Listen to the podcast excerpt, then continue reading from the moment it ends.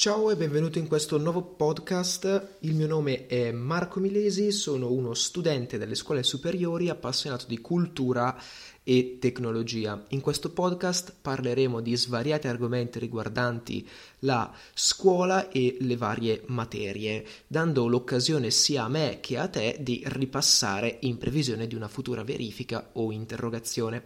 Detto questo, arriviamo al discorso di oggi che riguarda l'arte gotica e la scultura gotica. Quindi l'arte gotica comincia all'incirca dal 1137, eh, l'anno della ristrutturazione dell'abbazia di Saint-Denis. Eh, il termine gotico eh, viene usato per la prima volta dal pittore Vasari che sostanzialmente fece riferimento ai Goti, eh, il famoso popolo di barbari, per eh, definire questa, mh, mm, questo genere di arte. L'arte gotica è caratterizzata dalle guglie, mh, mm, intese come una sorta di mezzo per avvicinarsi a Dio, erano anche caratterizzate da vetrate colorate eh, al posto degli affreschi dei mosaici della pittura romanica.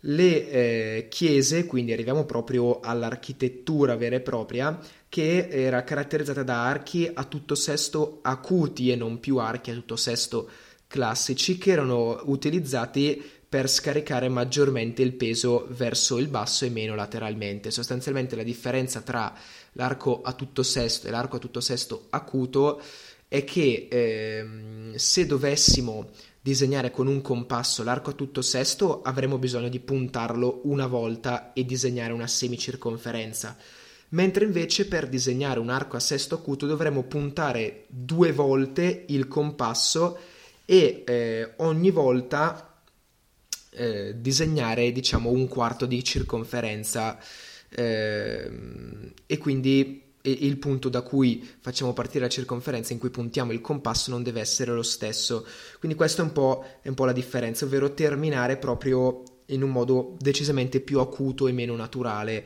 di questi archi. Questo consente di scaricare appunto maggiormente il peso verso il basso e non più lateralmente. Eh, le chiese erano inoltre caratterizzate da delle torri laterali che erano generalmente di due tipi, ovvero tronche oppure conguglie. Le torri laterali tronche sostanzialmente finivano con un tetto piatto, quelle invece con le guglie terminavano con un tetto a punta, proprio chiamata guglia.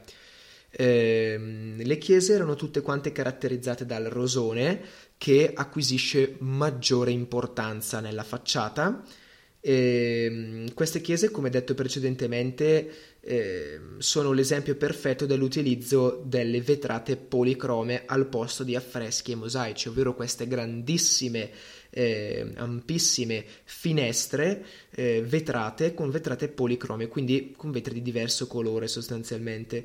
I portali diventano più ampi con strombature ornate da statue e colonna. Le strombature che cosa sono? sono, eh, è, è, la rientranza sostanzialmente del portale. Quindi quando un portale rientra rispetto alla facciata, questa si chiama strombatura. E le statue colonna sono delle statue con la funzione di colonna sostanzialmente. Eh, internamente invece si creano nuovi livelli, ovvero eh, l'arcata, il triforio, il, cra- il claristorio, sparisce la cripta, quindi non c'è più, e anche il eh, matroneo. La nuova pianta che si crea sostanzialmente è caratterizzata da un corpo longitudinale a 3 o 5 navate con un corpo trasversale finale e una terminanza eh, a semicirconferenza. Vediamo adesso alcuni edifici gotici così da eh, capire la cattedrale di Chartres piuttosto che Notre Dame o la cattedrale di Reims. In particolare analizziamo eh, Saint-Chapelle a Parigi, poiché è una cappella su due piani caratterizzata da una navata unica senza archi rampanti. Che cosa sono questi archi rampanti?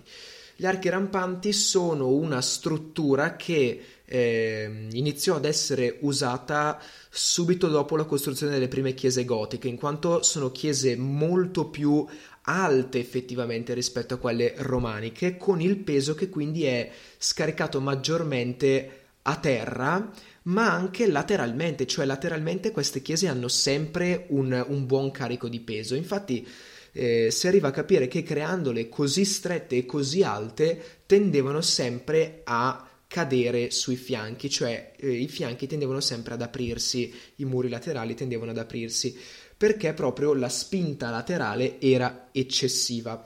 Eh, per contrastare questa spinta laterale venivano creati questi eh, archi rampanti che servivano come dei veri e propri contrafforti, solo che erano proprio più larghi e più efficaci effettivamente rispetto ai eh, precedenti contrafforti. Queste, mm, questa Saint-Chapelle a Parigi è caratterizzata da molte vetrate policrome e all'interno queste vetrate creavano un effetto, e lo creano ancora al giorno d'oggi, un effetto molto particolare. È una, una, chiesa particolare perché proprio la struttura portante è minima e la stessa architettura, quindi questo genere di architettura si sviluppa oltre che in Francia anche in Inghilterra, con però degli elementi caratteristici inglesi. Arriva anche in Germania l'arte gotica dove esagerano, infatti vedremo successivamente con la cattedrale di Cologne che davvero è un obrobrio di chiesa, cioè esagerano arrivando proprio a rovinare questo stile. In Italia il gotico arriva, ma eh, diciamo che non ci sono così tanti edifici gotici famosi in Italia. Eh, rimaniamo quindi proprio in Italia e andiamo a vedere una chiesa gotica nel territorio italiano. Dobbiamo parlare del Duomo di eh, Siena. Il Duomo di Siena è sempre un gotico con elementi romanici, ad esempio agli archi a tutto sesto anziché a sesto acuto. Eh, mancano le torri e si usa ancora il bicromismo toscano, ovvero sostanzialmente l'utilizzo dei due colori, il bianco e il nero, per dipingere sia gli interni che l'esterno della, della chiesa. Manca il matroneo come nel gotico e ehm, una caratteristica unica proprio di questa chiesa è il fatto che fu iniziata la costruzione di una eh, navata ulteriore, ma non venne mai finita. Infatti, se andate a vedere un'immagine di questa chiesa del Duomo di Siena, vedete chiaramente che c'è una parte praticamente come se fosse una chiesa tagliata a metà. In effetti è una navata aperta. Eh, un'altra chiesa in Italia è quella del Duomo di Orvieto che fu iniziata come romanica e fu invece finita come semigotica sostanzialmente. All'esterno è simile al Duomo di Siena, all'interno invece è prevalentemente romanico eh, con la caratteristica bicromia toscana.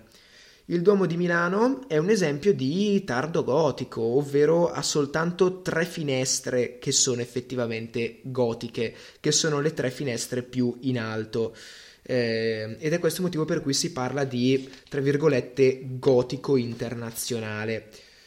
Eh, detto questo, vi avevo accennato della cattedrale di Cologne. La cattedrale di Cologne è una delle cattedrali più alte mai costruite, in effetti è una, una tipica cattedrale in stile gotico, però uno stile molto esagerato, infatti è altissima, è ultra, diciamo, ultra dettagliata, ultra caricata eh, di mh, particolari inutili statue, guglie a manetta e robe simili. Insomma, una chiesa davvero rovinata, un eccesso, insomma, di gotico.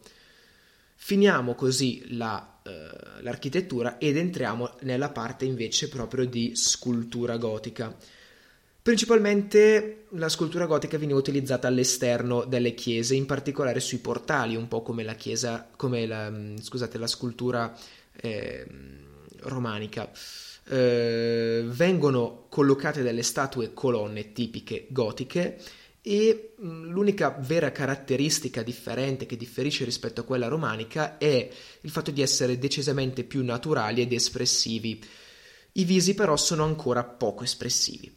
Eh, si avvicinano alle statue a tutto tondo della scultura classica, ma non sono ancora delle vere e proprie statue a tutto, a tutto tondo. Si utilizza la tecnica del panneggio bagnato, ovvero sostanzialmente questi vestiti che eh, sembrano bagnati, perché quando un vestito è bagnato tende ad attaccarsi alla pelle, definendo le forme delle gambe, delle braccia, del busto e così. La stessa cosa venne eh, creata. Mh, venne, venne appunto sfruttata nella, nella scultura gotica. Cambia la postura che richiama molto la cultura classica nella visitazione, in particolare nell'annunciazione, eh, cioè ci sono due, due, raffigurazioni principali. L'annunciazione che eh, riguarda un, un inarcamento laterale della postura sostanzialmente e l'altra che adesso mi viene in mente come si chiamava la visitazione, ecco, che invece ha più una forma, diciamo, di bilanciamento, cioè le gambe tendono verso destra, il busto tende a sinistra assieme alla testa. Insomma, una, una tecnica, una, una, una postura un po' particolare. In Italia della scultura gotica abbiamo alcune lastre, in particolare quella di Antelani, chiamata la deposizione della croce del 1178.